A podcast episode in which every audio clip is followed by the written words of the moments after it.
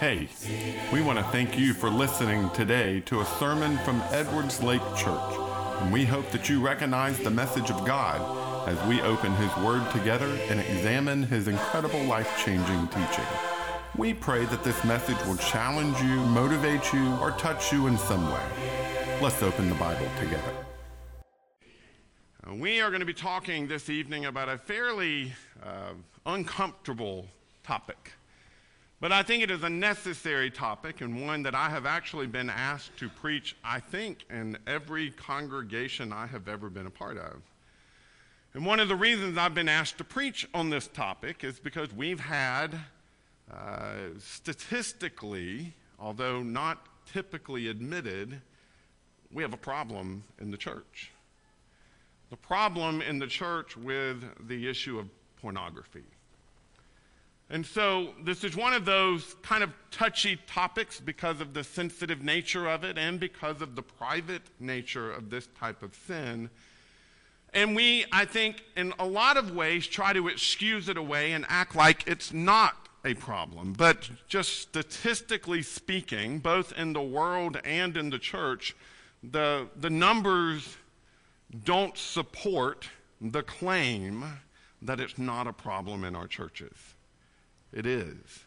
And it's something we need to talk about, and it's something we need to deal with. I, I want to prove to you first that it's a problem, and then I'm going to give you what I think are three very simple steps that need to be taken by anybody who has found themselves either uh, to the point of being an ad- addict with pornography or even just someone who has, has uh, played with it uh, it is something that needs to be talked about and handled, and these are three steps that need to be taken. So we'll jump straight into what I think are some pretty startling statistics. These are fairly well known statistics. 12% of the websites on the internet are pornographic. Uh, this number is somewhat outdated by several years, but at the time this was, this was put together, 24.6 million websites on the internet that are pornographic. Every second, over $3,000 is being spent on pornography in our world, and 28,000 internet users are using or are, viewing pornography. 40 million Americans are regular visitors to pornographic websites, which means one in three uh, pornographic website viewers are actually women. Uh, we tend to, as a culture, view this as a male's problem, but it really is not. So 70% of men aged 16 to 24 visit pornographic sites in a typical month. That is a really high percentage, is it not? 70% of men.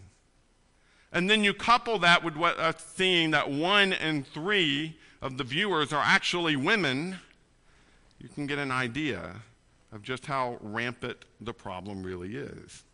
2.5 billion emails are sent per day that are pornographic in nature. That is, I think that says 8%. I can't see 5%. It's a number percent of, uh, of all emails sent are pornographic in nature. Uh, you can imagine, I, I one day, uh, I do this, I actually don't delete my email quite often, uh, but I'll add up, and I, you know, I am not an important person at all, and I think I get somewhere around 150 emails a day that aren't blocked. Now, you imagine how many emails I get that are blocked by spam filters or by the filters already built into my computer. I don't know. But 5% of those are pornographic. 25% of all search engine requests are pornograph- or pornography related. Uh, that's 68 million searches a day. Keep going here. 35% of all internet downloads are pornographic. Uh, 90% of children aged 8 to 16 have viewed pornography. 90%. The largest consumers of pornography are 12 to 17 year old boys, just to give you an idea. That number does not shift downward for those who grow up in the church, just so you know. 38% of adults say porn is morally acceptable.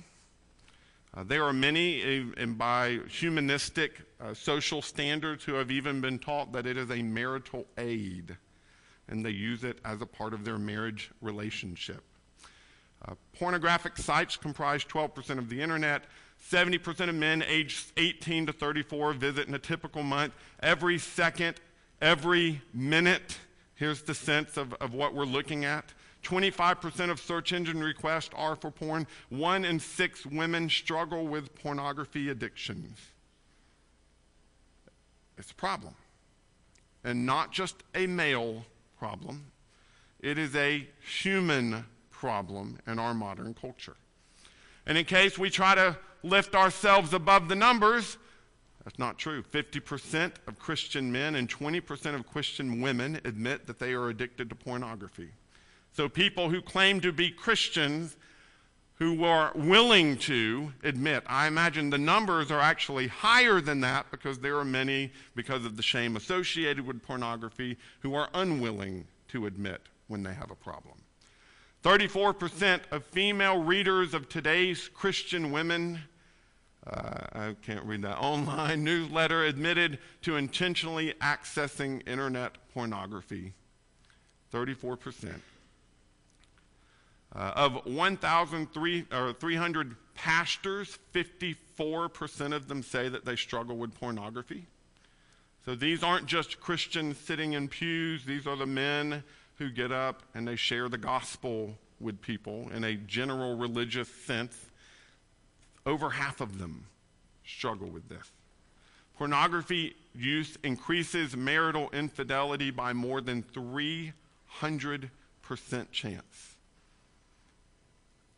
That's a lot. Uh, 56% of divorce cases involved one or more of the parties being involved in pornography. So over half of the divorces taking place, pornography plays a role.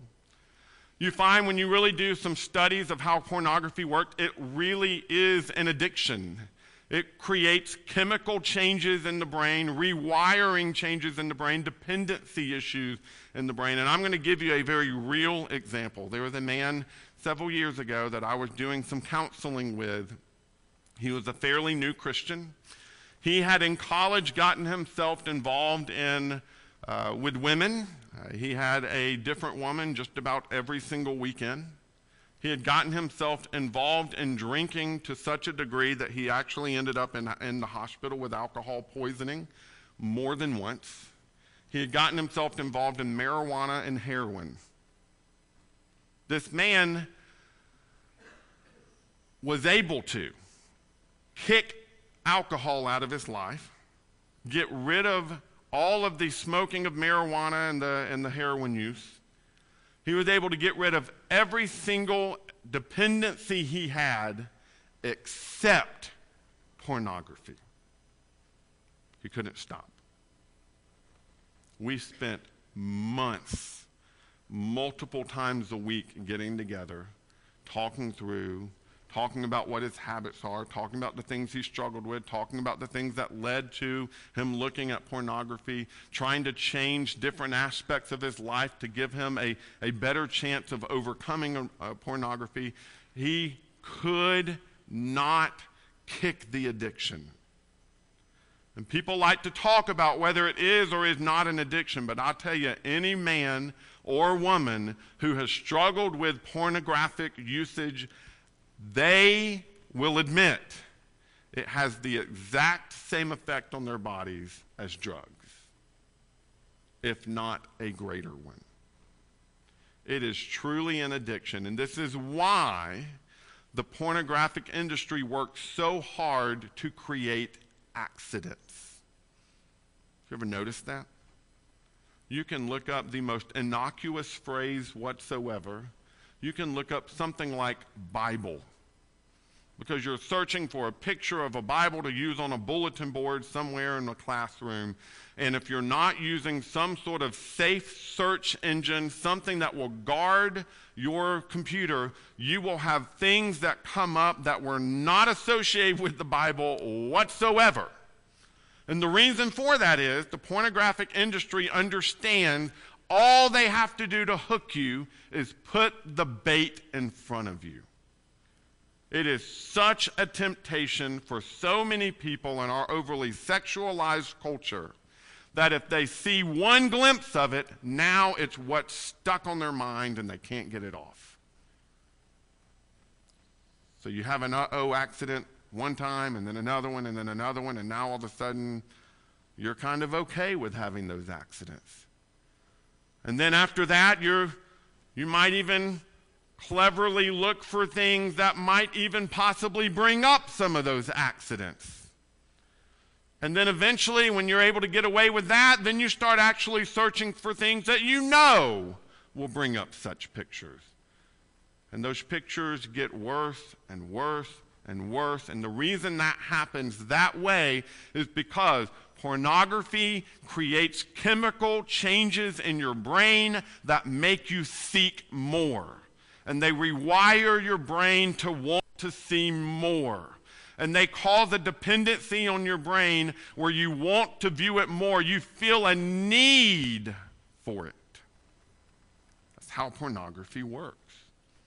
And it's why those industries work so hard to put those images in front of your mind in the most unassociated ways. You look at the way that it causes ruin in relationships. I already said 300% increase in infidelity, 56% of divorces cited as a reason. More than 50% of those look for opportunities to engage in illicit relationships. It is unbelievable what this thing that we won't even admit as a problem is doing in our marriages, in our relationships, and in our churches, and it is going untalked about because it's uncomfortable. It's dangerous. It's dangerous for us to leave this wide open minefield and we allow our children to walk through it. It's dangerous to allow people to have absolutely unhindered access to what is one of the most dangerous things that's ever been put into our homes. Yet we do it because it's what we're told we're supposed to do. I want to encourage you tonight to take a more biblical approach to fighting this battle. And if it's not your personal battle, thank God for that first. And secondly, realize it might be the personal battle of the person sitting next to you, behind you, or in front of you. And it is something we need to be willing to discuss and talk about without shame so that we can help people move forward in a life without it. So here are your three uh, possible, let me just kind of move forward with some of this. It alters behaviors. Uh, there's, there's a correlation between drug use and pornography use, and even depression and pornography use, and how all those, all those things are associated. Uh, it, it just, it's a problem. So for the sake of time, let me, let me move forward in our three steps. First one is this I think we as people need to be more intentional with our eyes even if pornography is not your drug of choice, which I hope it isn't, you need to learn to be more intentional with, the, with your eyes and, the, and what you look at and, and what you entertain yourself with. Notice over in Job chapter 31, verse 1. This isn't a command, but it is a really good example for us that Job sets forth. We know God was pleased with Job, right? What's God say about Job? There is none like him on the whole earth. Here's one of the things that made Job exceptional. Job 31, verse 1. I have made a covenant with my eyes. How then could I gaze at a virgin? Job saying, I'm married, which means my eyes are also married. I don't have a right to even look at another woman. Several years ago, I'd gone on a business meeting or a business trip with a, with a friend of mine and a business that we worked together. And we were meeting with some other people that we worked with from another state, and they were supposedly Christians, went to a, a, a, a Church of Christ there where they were, and, and, and it was a dad and his son. And the, and the son, uh, we were sitting there in the hotel lobby, kind of all getting there so that we could go out to dinner. And we're sitting there, and the son's having a coffee or something, and, and he goes, Hey, Dad, look over there. And there's a woman He looked at me and goes, Oh, I forgot you're the preacher. Well, I can look as long as I don't touch, right? No! No! Is he being faithful with his eyes when he does that? No! Because looking leads to touching. Admiring the beauty and the, and the beauty in that sense of, of women or men is a problem. We have to guard our eyes if we're going to be blameless before God the way he commends Job. Psalm 119. Psalm 119, verse 37. Over here it says, Turn away my eyes from looking at vanity and revive me in your ways. My dad, back when I was a kid, he, he printed off this verse in Job 31 1, and I think it had this verse attached to it too. I, there was another verse, and I can't remember which one, but I think it was this one. And he put them on the top corners of our television screen. You know why I did that? Not because we had a problem of looking at porn on our, on our television screen. That, that wasn't an issue in our home. But do you know how much worthless vain stuff we watched on that television screen? Do you know how much time we wasted? I'm not saying it's a sin to watch The Cosby Show or to watch Gilligan's Island or to watch a, I don't even know what modern shows are anymore. So I'm dating myself as a really old man in a young man's body. Not so young man's body anymore. So I'll just be um, so you know we we've got these uh, you know these shows that we watch, and we watch them for the entertainment value, right? There's nothing wrong with entertainment. There's nothing wrong with with knowing what's happening in a show. There's nothing wrong with you know it, it was mentioned this morning. Chris and Joy are watching Chosen, but but I would argue that's not that's not vain. That's worthwhile. They're choosing to put something worthwhile in front of their eyes. I'll be honest. There are often times when I choose to put something completely worthless. And again, I'm not saying that's wrong. I'm saying it can lead to something dangerous if you're not careful.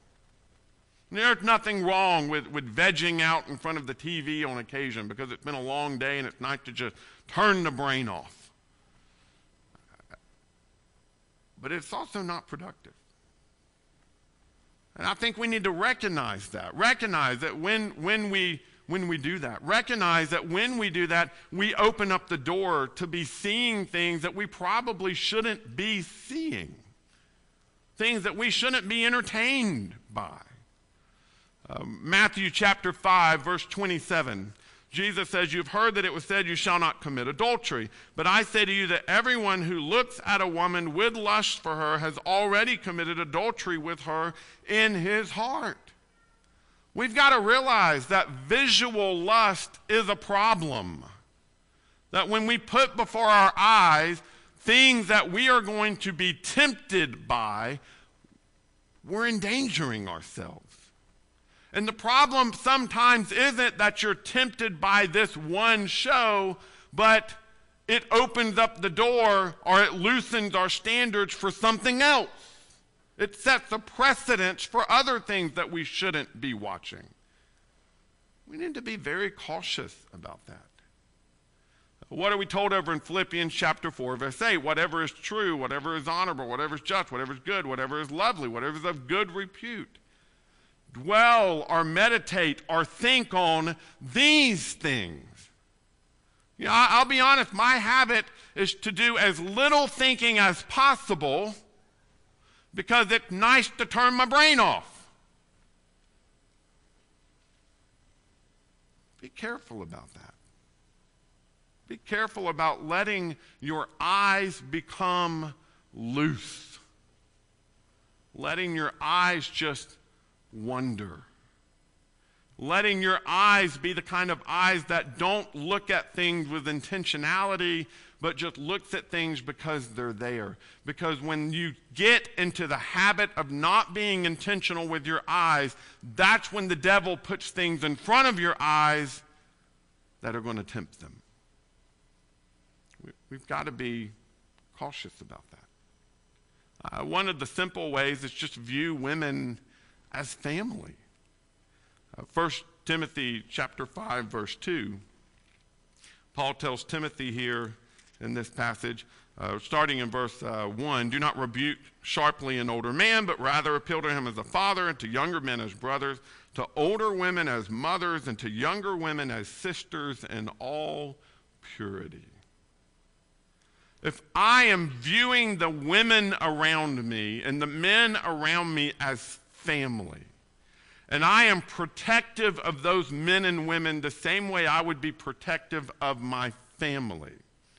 If I viewed the young women that I see on the street as daughters or as sisters, and the older women that I have in my life as mothers, and I treated them the same way I treat my sister and the same way that I treat my mother, that eliminates a lot of problems, doesn't it?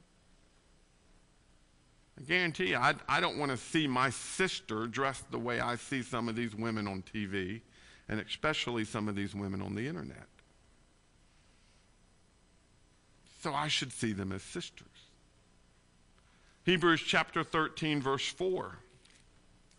Over here, one of the great passages on marriage Marriage is to be held in honor among all, and the marriage bed is to be undefiled for fornicators and adulterers, God will judge. Undefiled marriage bed. If we would value the marriage bed and the marriage relationship, and the marriage bed being that particular part of the marriage relationship, it makes all the difference it allows us to understand that God has created a way in which we can enjoy that aspect of life, but that aspect of life is not to be enjoyed in any other way outside of the marriage bed. And if that's the way we view people and the way we view the marriage relationship and the way that we focus on good things and we're intentional in our eyes, that solves a lot of issues right from the beginning. Practically speaking, that means learn to bounce your eyes. That means there, there are going to be things that get put in front of you. We live in a culture of immodest people, do we not? You can't even drive down the road without seeing billboards of tanning bed places and, and, uh, and even the like HVAC places are now putting scantily clad people on their, on their billboard. I mean, it's ridiculous. Uh, I was listening to something the other day and they said two things sell these days sex and fear. That's it. You're going to use one or the other to sell something. It's hard not to see it. So, what you have to train yourself to do is to bounce your eyes like a ball hitting the ground and bouncing right back up. When your eyes see something they shouldn't, turn away. Turn away from it. Get it away from you. Make sure that if not there for you to see again. That's part of what it means to preserve purity and pursue purity. Realize you're going to see temptations everywhere. You, even if you're watching the cleanest show on TV, you still got commercials. Unless you're one of those fancy people with a DVR and you just skip over all the commercials. That's not a bad idea. This is your preacher endorsing getting a DVR so you can skip commercials. Like, I mean, that, that is, uh, it, you're going to have it thrown in front of you. My high school, when I lived up in Maryland, had no enforced dress code. None. When we would have Sadie Hawkins weeks where you would have theme days, every year there was a beach day. Guess what the women came to school wearing those days? And every, I think they finally enforced you had to wear shorts. But they'd still walk around in bikini tops. And then they also had pajama day. Guess what those same women came wearing on pajama day? Boys would show up in boxer shorts only. It was ridiculous. This was, I'm 41 now, 23 years ago, that's the standard. It is unreal. There's temptations are going to be there. I couldn't just skip school those days. I mean, I guess I could have, but I skipped school too many other days. So, you know, it, it's one of those, uh, those things are, were in front of me. What do you do? You learn to bounce your eyes. You learn to look the other way. You learn to be intentional. You learn to value what is beautiful and godly and true and give your attention to those things so that you're not left with nothing to look at, which is when the devil puts bad things in front of your eyes. I'm going to tell you right now, with all the people I have talked to over the years that have struggled with pornography, it is generally not started by a pursuit of illicit things to look at. It is started out of boredom. It's generally where it starts. You know what we've told our kids when our kids come to us and they say, Dad, I'm bored. I say, boring people are bored. Go be not born. If you're a Christian, do you have something you can be doing? All the time. If you got nothing else to do, Go pray. Go read your Bible. I'm not saying you should only pray and read your Bible when you have nothing else to do. It should be a priority in your life. But when you've run out of other things to do, do that again. Focus on God. Think about what is true and honorable and just and pure and lovely and of good report. Whatever has excellence, think on those things so that you don't have times of boredom are times where you fall back into the habit of looking at things you shouldn't. Next step, step two, just as, just as easy to understand, it's this run. Run. That, that, that is the step that so many people are unwilling to take. 1 Corinthians chapter 6, starting in verse 18. 1 Corinthians 6, starting in verse 18. Flee, run from, get out of the room, get as far away as you possibly can from immorality. Every other sin that a man commits is outside the body, but the immoral man sins against his own body. Do you see that? Run, flee. In case that's not clear, you have the same thing said by Paul to Timothy over in 2 Timothy chapter 2 verse 22. Now, flee from youthful lust and pursue righteousness, faith, love, peace with those who call on the Lord from a pure heart. Run. That's what we got to do. I find this whole discussion is wrapped up really firmly and well in James chapter 1. James chapter 1. I want to read verse 14 and 15 here. You're, you're familiar with these verses, but I want to kind of pick them apart here like I have them on the screen. Each one is tempted when he's carried away and enticed by his own lust. Then, when lust has conceived, it gives birth to sin, and when sin is accomplished, it brings forth death. So, let me kind of systematize or formalize this idea. We are all created with desires. That's the word lust there. I'm going to use the word desire because we tend to associate the word lust with one particular desire. We all have desires. Right now, I'm on a little bit of a diet. Okay? I desire cookies. This afternoon we had Marshall and Lisa over. She made a big old platter full of homemade chocolate chip cookies. And this afternoon, Everybody had scattered, and I'm the only one standing in the kitchen with a platter of homemade chocolate chip cookies sitting right in front of me. Guess what? I wanted one. I wanted one. And you know what? I had the opportunity to get one. No one would have known. It could have been my little secret decision, right? I could have had that. I could have put it in my mouth, chewed it up, savored it, had eight more, which is the way I normally would do it. And then, then I would have been a happy man. I was tempted. I was tempted to eat one of those cookies. That's how temptation works. You have desire coupled with opportunity. You, see, here's the thing. If, if I'm on this diet and I'm not eating sugary thing, and we have no sugary thing, while I might want something sugary, am I tempted by anything? No, it's not there. There's no opportunity. Or what if it were a plate of something there that I didn't really care for? I don't really like a bowl of carrots. Right? Stick a bowl of raw carrots out there. I'm not eating one. It's not because the opportunity isn't there, it's because the desire isn't there. That's the way temptation works. You have desire and you have opportunity, and when you bring those two things together, you're tempted. That still doesn't mean you've sinned.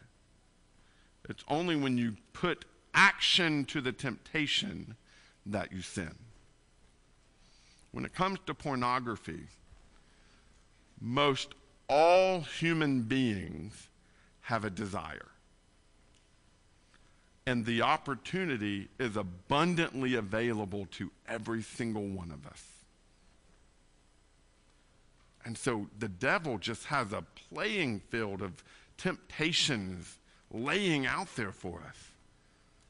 And it might not be pornography, it might be something else, but we, we have temptations placed in front of us all the time. So the simple answer is either get rid of the desire or get rid of the opportunity, right? Two simple answers. I don't know how to get rid of the desire because that's something we're created with as a good thing. God created us with a desire. So the way that you get rid of the problem is you get rid of the opportunity. You know what that means? For some people, don't have one of these. Just get rid of it. Get one of those old flip things that still has those, what do you call them? Buttons. Get one of those. Right? I mean, that, that's the simple answer. Uh, that, now, that's not what most people are willing to do. But here's the issue lust, pornography, these issues, they are not automatic problems for every person. They are choices some people have given themselves into. They have decided, well, I've got the desire, I have the opportunity, I'm going to bring those two things together and act on it. That's what James says. It is a choice they made to sin. But if you can choose not to, and then choose to eliminate what is creating the opportunities for you to fulfill your desire in a wrong way, then you have just won most of the battle. It's that simple. Question is how far are you willing to go? How far are you willing to go to eliminate the issue? For instance, are you willing to avoid situations that lead to lust, like certain TV shows? You find that man or that woman particularly delightful, don't watch a show with them in it.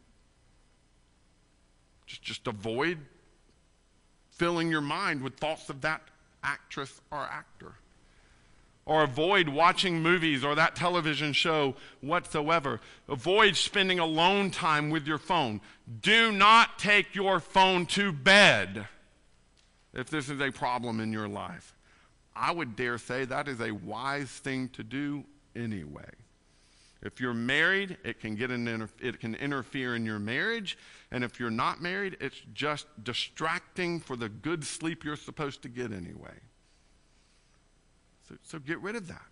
Don't spend alone time with your phone. Place your computer in some sort of public place. Put safeguards on your devices. In our home, we have a Disney circle that limits what our, our computers are able to see. And we have a program called Covenant Eyes that actually logs every single place we go. And if I go to a place on my computer that is questionable, my wife is immediately sent an email that allows her to see where I've been and why they flagged it, and she can look at it and decide if it's something she needs to talk to me about because she is my partner in making sure that I keep my heart pure. Shouldn't we all have something like that? It not only blocks me from going to places, but it also allows me to be held accountable. We need things like that, especially if you've got young people in your house who have access to the internet. Make the temptation as inconvenient as possible because you eliminate the opportunities. That's how to handle this. I'm not saying that fixes the heart, it doesn't, but it allows you to take steps forward in fixing the heart. Do you see that? I mean, these are just practical steps you can take. Busy yourself with worthwhile things. And if you're not growing bored, you will be less tempted. One more step, last step here is accountability. James chapter 5, verse 16. We've looked at this recently. We'll read it again. Therefore, confess your sins to one another and pray for one another so that you may be healed. The effective prayer of a righteous man can accomplish much. What we need to understand do you remember those statistics we looked at at the beginning of the sermon? If you struggle with this, you are not alone in your struggle with this because others have walked the path before you or they are currently walking the path with you. You are only alone in this battle if you choose to be alone. And I'm going to tell you right now, hands down, the single only reason you choose to walk through this struggle alone is because of pride. That's it. There is no other reason in the world you choose to fight this battle by yourself. It's because you have a reputation you want to uphold. It's because you want to make sure no one thinks bad about you. You want to make sure that everyone still thinks you're this super good Christian, even though you know you're going to go home and fall back into the trap tonight when things are dark and you're staring at a screen. We, brothers and sisters, have to realize we're not alone if we're willing to ask for help. We need prayers. We need guidance. We need support. We need someone who will talk to us and hold us accountable and will check on us and see how we're doing. I tell you, it was so exciting to walk with that one gentleman I mentioned earlier, and he would be able to call and say, Hey, Adam, it's been 34 days. He had a count. It's like listening to someone talk about how many days they'd been sober. That's how he felt about his pornography addiction. He would count the days. I remember one time we'd, we'd been working on this for about six months, and all of a sudden his, his job required him to go to a conference in Las Vegas, of all places. And he was in tears talking to me about how in the world was he going to handle this. He knew the hotel, had the casino, the women dancing on the tables, and all the things that are associated with nighttime life in Las Vegas. He called me from Las Vegas. Says, Adam, because I told him to. I said, if you're struggling, call me. Says, Adam, I haven't had an issue. I said, how's that? He goes, I found out how to get out a back door. And he would inconveniently go out the back door so that he could walk all the way around the building so that he could make sure that he didn't have to see the thing that were placed before the eyes of everybody else. He got home from that and he was thrilled because six months before he would have been one of the people paying the fees and living that life. You need, if you struggle with this, Whether you would consider yourself an addict or not, if you struggle with this, you need to tell someone you trust. You need to tell someone. You need to set up a regular time to report your status with that person. And it needs to be somebody who not only you trust, but you know they will hold you accountable. They will call you and say, How you doing? You need to tell somebody. Because I'm going to tell you right now, in my years of talking to people and helping people through this, I have not yet ever known someone to beat this problem alone. Ever. It's that hard. The devil has put us in a culture that knows how to make us fail. And if you want to be above this culture and above that type of failure and above these difficulties and these struggles, then you need to take the extra steps to make that happen. Three easy steps, right? Be intentional, eliminate whatever temptation you can, and hold yourself accountable to somebody. Let me give you just three quick things. We need to make sure we're not contributing to the problem with the way that we raise our children.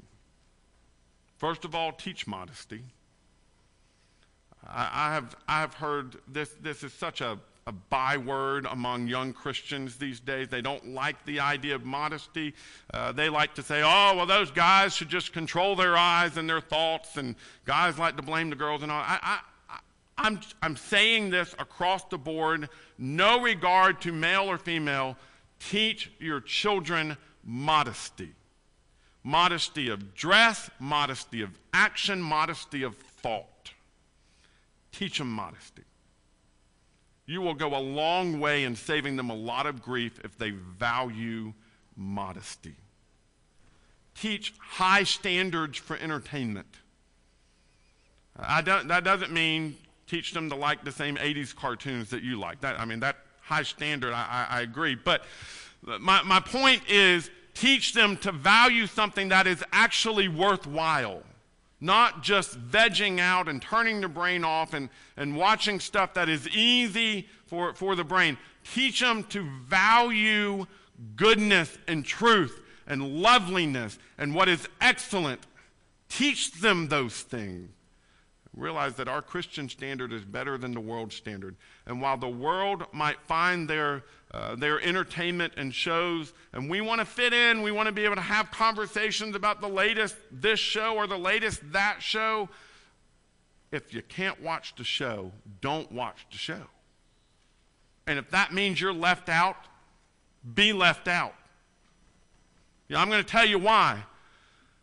One day, you're, they're going to be left out of something you have because of the choices they've made here. And if I have to choose between the latest TV show and the gates of heaven, I'm choosing the gates of heaven. Second thing, don't, don't create opportunities for failure. You know, life is already full of temptations. Don't make it harder. Don't go looking and browsing and, and flirting with things that are dangerous. Just don't. Stay away. Flee, it says. And if we're willing to flee, if we're really willing to, to run away from the things that are going to cause trouble, we'll do better. And then lastly, don't make confession more shameful than it already is if somebody needs to come forward or somebody needs to talk to you privately, or I'm going to go ahead and tell you, uh, because this is such a shameful thing in our culture, uh, I, I, I, let me give you an example. I, taught a class one time to a group of teenagers, and there was probably 25 teenagers in that room. And I gave them an anonymous survey of their experiences regarding sexual temptation and things like that. There were several people in that class that admitted to being sexually active, but not a single one of them ever admitted that they looked at pornography. It was odd to me that statistically the class matched what the, what the statistics are regarding sexual activity, but they were completely silent on the issue of pornography. This is a, an issue that holds shame. It is a private sin that people really struggle with and find themselves trapped by, and they don't want to admit it. It is absolutely humiliating to admit that you struggle with this sin. Don't make it harder for them than it has to be. The goal is to help you, not to shame you. And I'm going to tell you right now, we've got, we've got elders in this room who are willing to walk with you through this issue if you're willing to go talk to them. You don't have to come forward, go talk to them privately. Send them a message this week. Just don't fail to send the message. But we need to make sure that we're not being the kind of Christians who despise people for their sin, but we're willing to rejoice with them because of their repentance. And if we're willing to have that kind of reaction, that kind of trust among ourselves, among brothers and sisters, then we might be able to kick some of these problems that I can guarantee you are plaguing our church, even if we're not willing to admit it. This is a problem that can be overcome if we're willing to do the work to overcome it. So hopefully we'll be able to do that. Let me quickly offer an invitation. If you're not a child of God, that, that is always, always, and you hear me say this repeatedly, the first step. Become a child of God. You've got sin in your life, let's get it washed away. But for those of us who, have, who find ourselves becoming a statistic, who find ourselves struggling with a sin that the, that the world struggles with, don't feel alone. Don't be alone. Let's get it fixed. If we can pray for you, if we can help you by baptizing you into Christ, please come forward as we stand and sing this song. Hosanna, you're my King. Thanks for listening and studying God's Word with us. We want to help you draw closer to Jesus as your Lord. If you feel some need as a result of today's message, whether that be a need to seek God's salvation, or you are just in the need of prayers, please reach out to us. You can find out more about us, including contact information, at edwardslakechurch.org. If you want to continue to open God's Word with us, please check out other sermons on our podcast or come visit with us at Edwards Lake Church anytime you can. Thanks again, and we pray God's blessings for you.